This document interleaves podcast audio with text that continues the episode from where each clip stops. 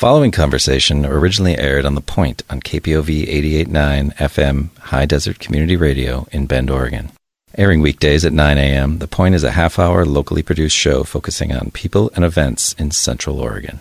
Hi, Sarah. It's great to be with you today. Hi, Carolyn. Likewise, great to see you. Thanks for having me.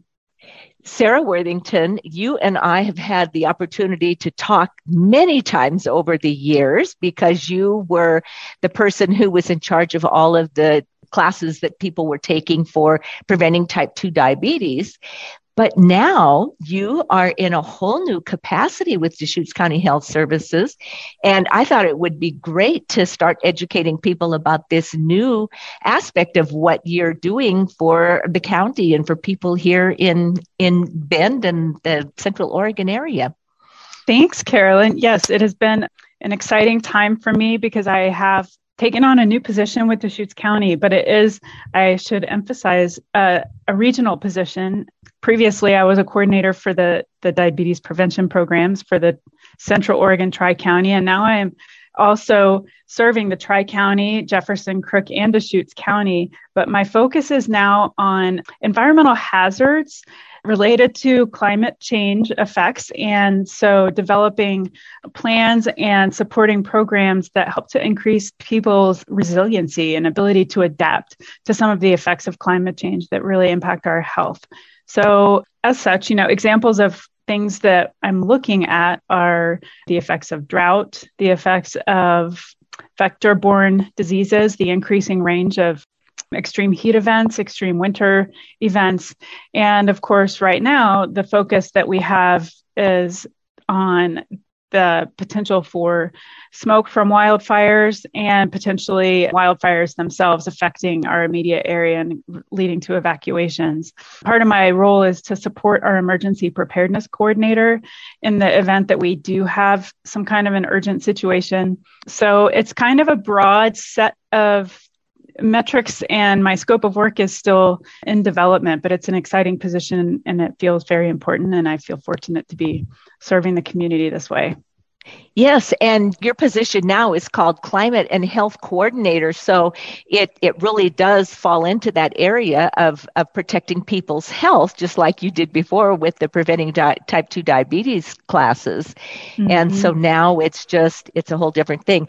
I'm going to digress for just a minute. Would you give me a definition for what vector borne illnesses are? That's a new term for me. Oh, sure. I'll just give you an example. Environmental health is not my expertise area, but vector borne diseases would be things like Lyme disease or West Nile virus. So, diseases that are communicable but are passed on to humans via a vector and you know many cases mosquitoes and ticks are those that come to mind but rabies is also a vector borne disease so we do anticipate as we have warming temperatures, the range of animals that might be part of the transmission chain for some of these diseases, those ranges will increase, which will then lead to an increase of instances or prevalence of some of these diseases like Lyme disease or West Nile.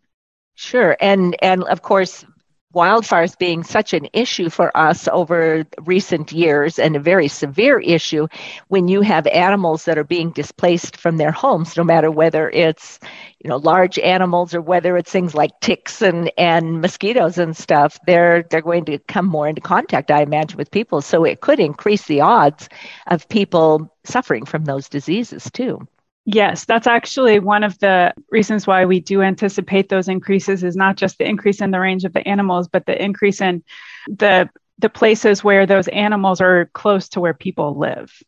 Mm-hmm. Right. So the reason why I knew about this part of what you're doing is because I got a great email that was very informative that talks about some information that is going to be good for people to have to be able to to deal with the start of the fire season. And of course, even though it has been very wet recently and will continue to be for a few more days or maybe weeks, it definitely is going to turn into fire season around here. So, what is it that you're doing now to start people down the path of, of really paying attention to that and being ready for it? Yes. So, this is a really great time to be you know, supporting or, you know, educating the public and our communities around what they can do to be ready when the fire season does start. And so, one of the big impacts of wildfires is, of course, the air quality. And yes. so, we've experienced in the last couple of years long uh, periods of time where we were seeing, you know, code red, code purple days where the air was extremely smoky. And the, the issue with that smoke in the air, not just is it quite unpleasant, it makes your eyes burn and it makes everything stinky, but there are particulates in the wildfire smoke that can cause damage and cause respiratory problems. And pe- certain populations are particularly affected by that. So, older adults, children, people who are pregnant, people who already have health conditions that affect either their heart or their lungs. All of these are people that can be affected by smoke particularly. So it's a it's a health risk. It's not just oh gee this is a real drag and it's you know getting in the way of my plans but rather it can cause real serious health problems. And so we're trying to just provide some information to the public around what they can do to be ready for that.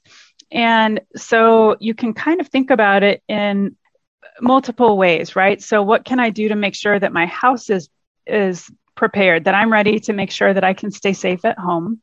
And how can I make sure that I stay safe when I'm traveling?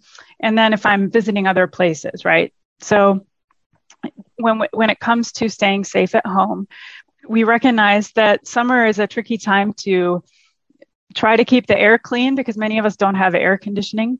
And so you have your windows open. And so really it's really important to to have at least one room in your home that you can call a cleaner air space mm-hmm. and and to either if you do have air conditioning purchase a, a specific HEPA filter for your air conditioning unit that will filter out those small particles or as an alternative or in addition to that to buy a standalone air filter which you know we often refer to as a HEPA filter those are devices that will actually clean the air by running it through a filtration system to remove those particles. Mm-hmm. Right, and and you mentioned too trying to to prepare your house. I noticed one of the things on the flyer that was sent out with your email is to create a clean room mm-hmm. where it's mm-hmm. going to be one room that absolutely is is going to be tried to kept kept as clean as possible from all the Correct. pollutants and as you mentioned too, if a person doesn't have air conditioning, it's hot in their house. The first thing that you're prone to do is to open the windows. Right. And that certainly does invite that in to your home. Mm-hmm. Mm-hmm. And, you know, it's likely that most of us do not have homes that are so hermetically sealed that during a long period of wildfire smoke in the air, if it's code red outside for days on end, the air quality in your home is not going to be pure, even if you have all the filters in the world, right? But at least to have one room where you're trying to really keep that room closed, sealed off as, as much as possible, keep a filtration system in there and mm-hmm. and just avoid doing things that might also kick up pollutants into the air like vacuuming burning candles or incense even some cooking frying foods can can contribute to the the particulates in the air so just setting aside that one clean room so that in particular if you have you know a health condition that affects your ability to breathe or your heart's function that you are taking some steps so that you have somewhere you can go in your home that's cleaner that's got cleaner air that's safer sure. for you Right, yeah. And and the list even mentions using aerosol sprays like air fresheners mm-hmm. could could cause some problems. So, mm-hmm. yeah, it is. It's definitely a, a, whole list of things that you have to think of, not just keep the window shut and try to try to live out in in a stifling hot home. So I, I, like the idea too that if you know somebody who does have a home that's air conditioned, that you could go stay with them for a yes. day or two or some period of time just to get away from the yeah the bad air. Yes. And, you know, part of the work that I'm doing in conjunction with our emergency preparedness coordinator is to support our emergency services unit, which is operates out of Deschutes Sheriff's Office. And the emergency services, emergency management services, is also partnering with others across the region to ensure that during times of extreme heat and or smoke we do have the ability to stand up cooling centers and clean air shelters. And so if if it is truly not feasible to set up a clean air space in your own home it is important to check with your local you know you can you can actually get on the deschutes alerts you know sign up for deschutes alerts and then when you get those alerts you can be notified if there is a risk for high smoke if there is a risk for fires yeah, I, I see that. Yeah, what, sign up for emergency alerts at DeschutesAlerts.org is something w- there where you can find out about the alerts for prescribed burns and wildfires mm-hmm. in the area. So that's that's a good thing. The only thing is if a person doesn't text, there are still people who use flip phones that they don't text on. Is there any other way for people to get alerts too? Yes. When you sign up for Deschutes Alerts, you can sign up for all of the ways. You can get phone call, email, and text. Oh, so uh-huh. if you don't have text, you can just have a phone call. Mm-hmm, it's mm-hmm. a system that automates that process. And so that will automatically create a phone call. So you don't have to receive text messages. So that would be an important step to take to make sure that you're ready for the fire season.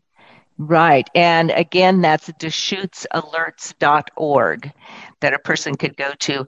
I notice also that there is another place that you can visit, and that is called CentralOregonFire.org. And this is information specifically about fires yes. and protecting your health from smoke. So, what about that?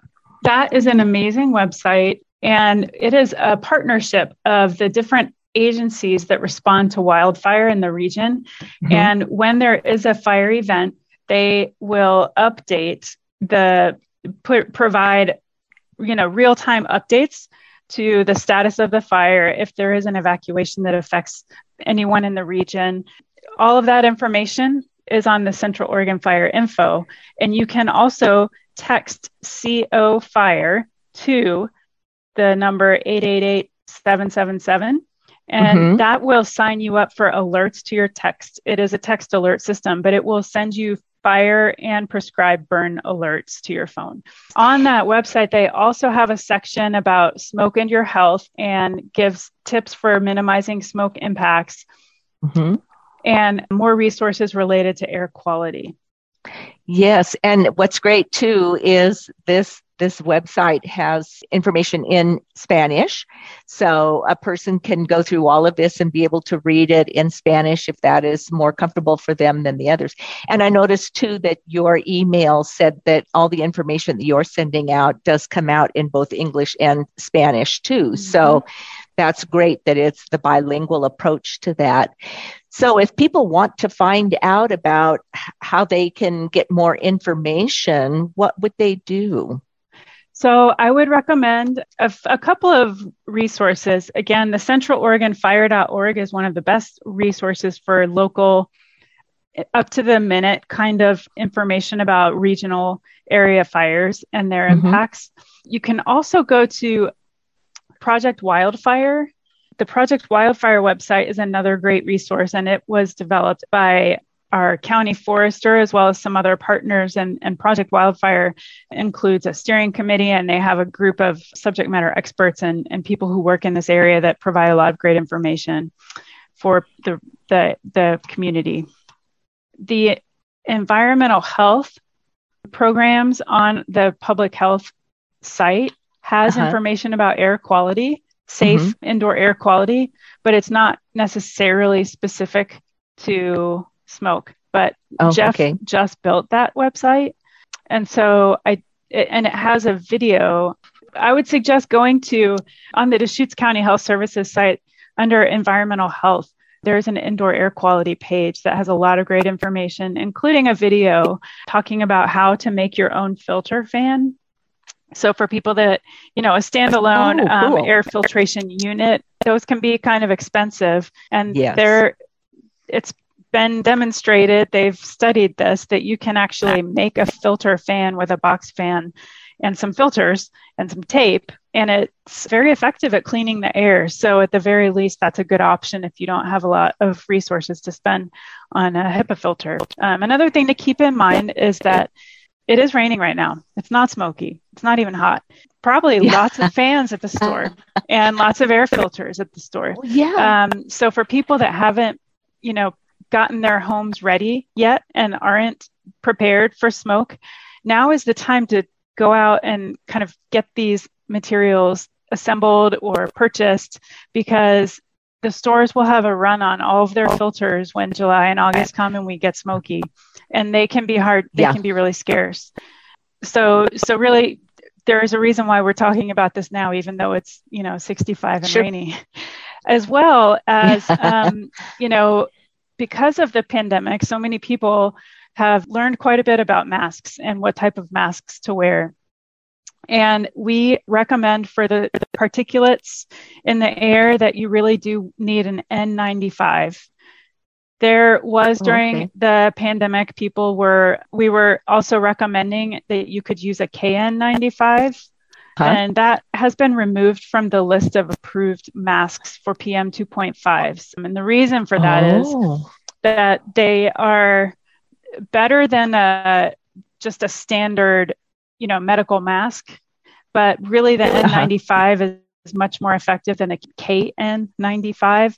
And because the uh-huh. supply issues with those have been largely mitigated, it, it is probably much easier for people to find N95s. And we recommend that they do use those N95 respirators as opposed to just a, you know, a cloth mask or a medical mask which really don't do anything to get those particulates, sure. those tiny particles out of the air. With so many people having suffered pretty serious economic losses during COVID, are there any financial help situations set up for people to be able to do some of these things to protect themselves against the bad effects of wildfires and all the smoke and particulates that come with that? Well, a lot of what our efforts are going into right now that I'm aware of and that I'm supporting are, you know, really making sure that as a community we're prepared to stand up cooling shelters and clean air shelters and provide oh, yeah, those yeah. and you know ensure that they are safe clean places and accessible for people who are vulnerable and unable to you know shelter in place at home. In partnership with others at health services and others in the community we are exploring different grant opportunities to where we would ideally be able to provide some of these resources for community members but we don't have we don't have that set up at this time Oh, okay. Yeah, because this is, uh, I think, something that is going to become a way of life for us as long as the drought persists and there's just so much fuel out there. It's like you and I were talking before, actually, we even started the interview. All this rain has caused so much wonderful stuff to pop up out of the ground and be green, but it's not much long. It's going to be dry and dead, and then it will certainly be fire fuel. Yep. Okay. Well, Sarah, it's been great to get to visit with you today and to find out more about this. I'm interested in staying in contact uh, as we can to make sure that we get the word out to people and particularly once it gets nearer, remind them those important things that they can do preemptively and to be prepared for it rather than finding themselves scrambling at the last minute. Absolutely. Likewise. Thanks for listening to this KPOV podcast. KPOV is community radio for the high desert of Central Oregon. For more information and our program schedule, go to kpov.org. We value your feedback. Drop us a note at podcast at kpov.org.